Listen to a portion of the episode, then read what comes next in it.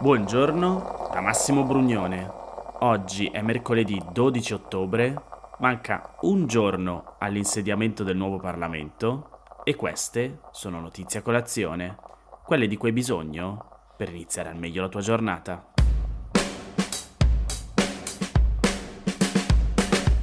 Quest'anno per la prima volta dal 1976, anno della morte di Mao Zedong, l'Italia crescerà come la Cina.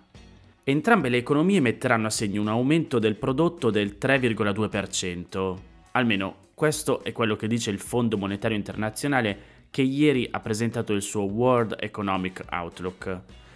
Per la Cina, scrive Federico Fubini sul Corriere della Sera, crescere come l'Italia è il suggello di una decelerazione storica, che ha i lockdown pandemici e la crisi immobiliare come ragioni prossime, ma lo statalismo autoritario di Xi Jinping come causa di fondo.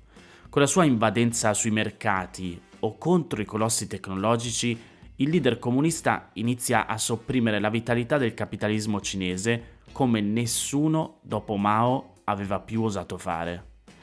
Quanto all'Italia, invece, crescere come la Cina è il suggello di una ripresa post-pandemica riuscita. Il problema è che le buone notizie, però, finiscono qui.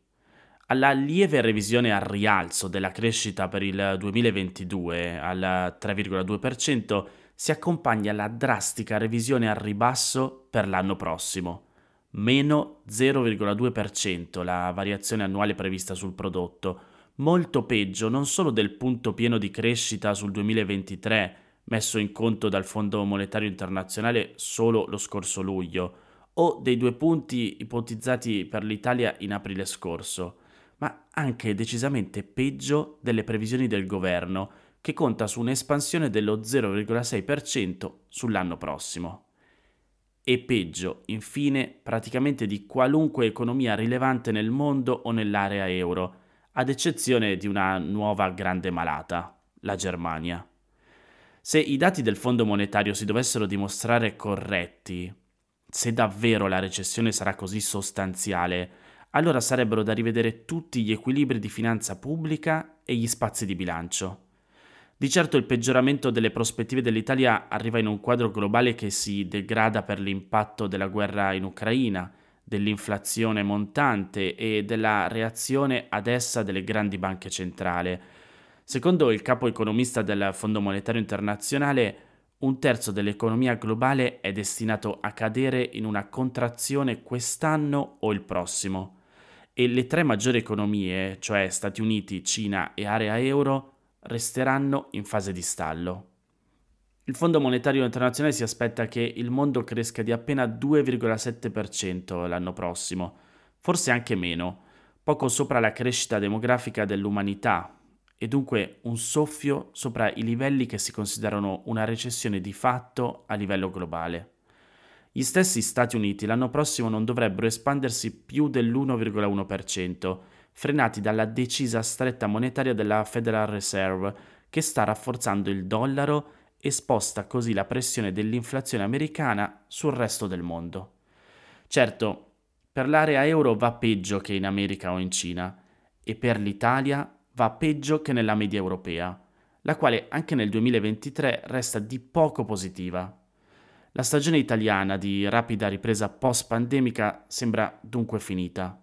Sempre il capo economista del Fondo Monetario Internazionale, accanto all'impatto della stretta della Banca Centrale Europea, spiega la svolta con lo shock del gas. La crisi dell'energia non è uno shock transitorio, sto leggendo tra virgolette le sue parole. Il riallinearsi su base geopolitica delle forniture è ampio e permanente. Lo si nota dal netto deteriorarsi della bilancia delle partite correnti dell'Italia, cioè dal saldo degli scambi con l'estero di beni, servizi, interessi e dividendi. Questa bilancia con il resto del mondo passa per l'Italia da un forte segno positivo ancora l'anno scorso, era più 2,4% del PIL, che vuol dire oltre 40 miliardi di surplus. Ebbene, passerà a un rosso di 0,2% del PIL. Sono queste le cicatrici lasciate dall'esplosione dei prezzi dell'energia. Non è un caso se il Fondo Monetario Internazionale mette in conto anche una caduta, cioè meno 0,4% dei consumi delle famiglie italiane, obbligati dalle bollette a tirare la cinghia sul resto. L'unico fattore che sostiene l'economia nel 2023 sembrano gli investimenti, che dovrebbero salire del 3,1%, grazie anche al recovery europeo. Quanto all'inflazione, il valore previsto dal Fondo Monetario Internazionale è in calo sia per l'Italia, dall'8,7% di quest'anno al 5,2% dell'anno prossimo, che per l'area euro in generale. Come dicevamo prima, però c'è un'altra grande malata dell'economia globale, una malata che non entrava nella lista delle ultime da un ventennio, la Germania, con una caduta prevista dello 0,3% dopo una debole crescita quest'anno e comunque una profonda revisione in peggio dei dati. Anche il degradarsi dei conti con l'estero della Germania è serio ma il paese mantiene una forte posizione attiva perché il suo surplus prebellico era comunque altissimo. La revisione maggiore delle stime riguarda comunque la Russia, e non in peggio stavolta. La caduta dell'economia quest'anno è grave, meno 3,2%, ma è molto meglio del crollo dell'8,5% che lo stesso Fondo Monetario Internazionale aveva preventivato in aprile. I quasi 200 miliardi di fatturato russo da petrolio, gas e carbone dall'inizio della guerra fanno sentire il loro effetto e riaprono la questione delle sanzioni necessarie per fermare la macchina bellica di Vladimir Putin.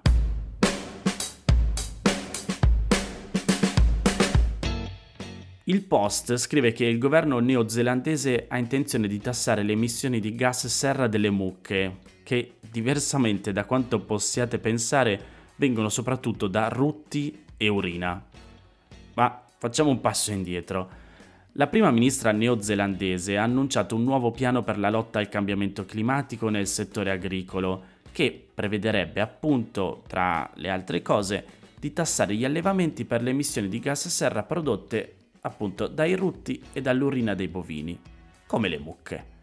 Secondo Ardern, la prima ministra, se la proposta venisse approvata, la Nuova Zelanda diventerebbe il primo paese al mondo a tassare gli allevamenti per le loro emissioni, in particolare quelle di metano, cioè buona parte di tutte quelle prodotte dalle attività umane. Molte associazioni del settore però si sono già dette assai scettiche. Il piano del governo di centrosinistra prevede che gli allevamenti comincino a pagare per le proprie emissioni di gas serra nel 2025 e che gli allevatori che decidono di tagliarle ricevano incentivi, con criteri che dovrebbero ancora essere definiti. Le entrate raccolte da questi tributi invece dovrebbero essere ridistribuite nel settore per finanziare la ricerca, l'introduzione di nuove tecnologie e altri incentivi economici per gli allevatori. Arden ha detto che finora nessun altro paese al mondo ha sviluppato un sistema per dare un prezzo e ridurre le emissioni inquinanti nel settore dell'allevamento e che il taglio delle emissioni che si prevede di ottenere renderà gli allevatori neozelandesi, leggo tra virgolette, i migliori al mondo, ma anche i migliori per il mondo. Il governo ha anche detto che gli allevatori potrebbero far pagare di più i loro prodotti, sostenendo che sarebbero migliori per l'ambiente. La proposta comunque sarà sottoposta a ulteriori consultazioni prima di essere presentata al Parlamento per l'approvazione in legge. Fate conto che l'allevamento è un settore molto importante per l'economia della Nuova Zelanda, i cui principali prodotti da esportazione sono appunto i derivati del latte e la carne. Nel paese, tra l'altro, vivono poco più di 5 milioni di persone, ma sono allevati circa 10 milioni di bovini e 26 milioni di ovini. Questo fa sì che circa la metà delle emissioni di gas serra della Nuova Zelanda provenga dagli allevamenti, in particolare dal metano prodotto dai rutti delle mucche e dall'ossido di diazoto, un altro gas serra, emesso tramite la loro urina.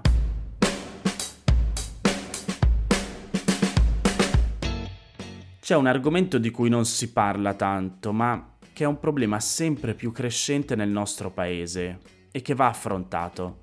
Da quel che scrive il Sole 24 ore, in Italia lasciarsi tentare dal gioco d'azzardo almeno una volta l'anno sono 18,4 milioni di persone, che sono pari al 36% della popolazione maggiorenne.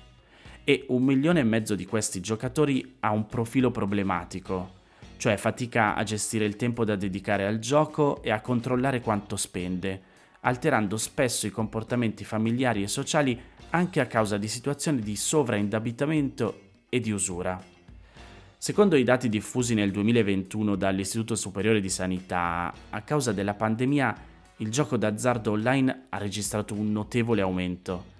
Il lockdown non è stata l'occasione per i giocatori di allontanarsi dalla tentazione di sfidare la sorte, ma li ha introdotti solo ad una conversione al web.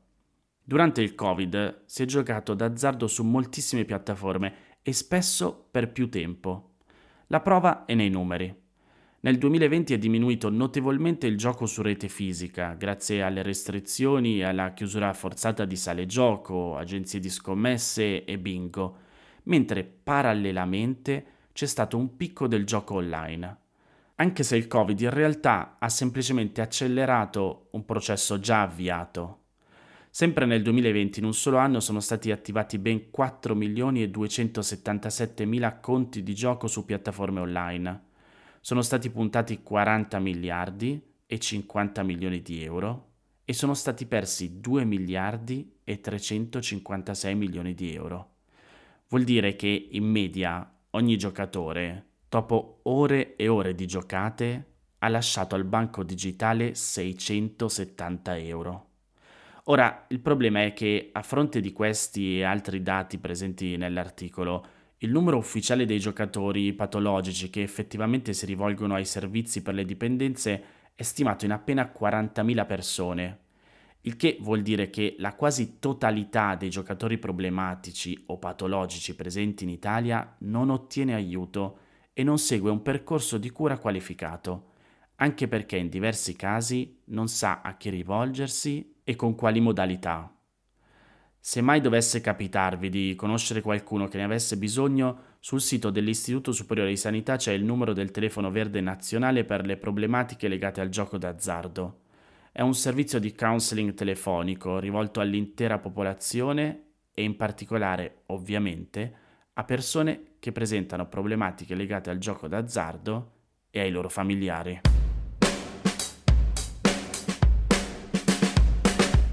Queste erano le notizie a colazione di oggi. Se ti va di aiutarmi e sostenermi nella produzione di questo podcast, puoi farlo inviandomi un piccolo contributo dal sito www.notiziacolazione.it.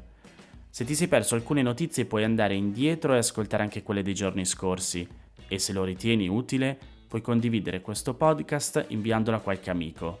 È disponibile su tutte le piattaforme audio. Ricordati che se vuoi puoi iscriverti al canale Telegram di Notizie a Colazione per riceverle tutte le mattine direttamente sul tuo smartphone. Oppure mandami il tuo numero di telefono alla email notiziacolazione chiocciolagmail.com per riceverle via WhatsApp. Ti aspetto domani per iniziare insieme una nuova giornata. Un saluto da Massimo Brugnone.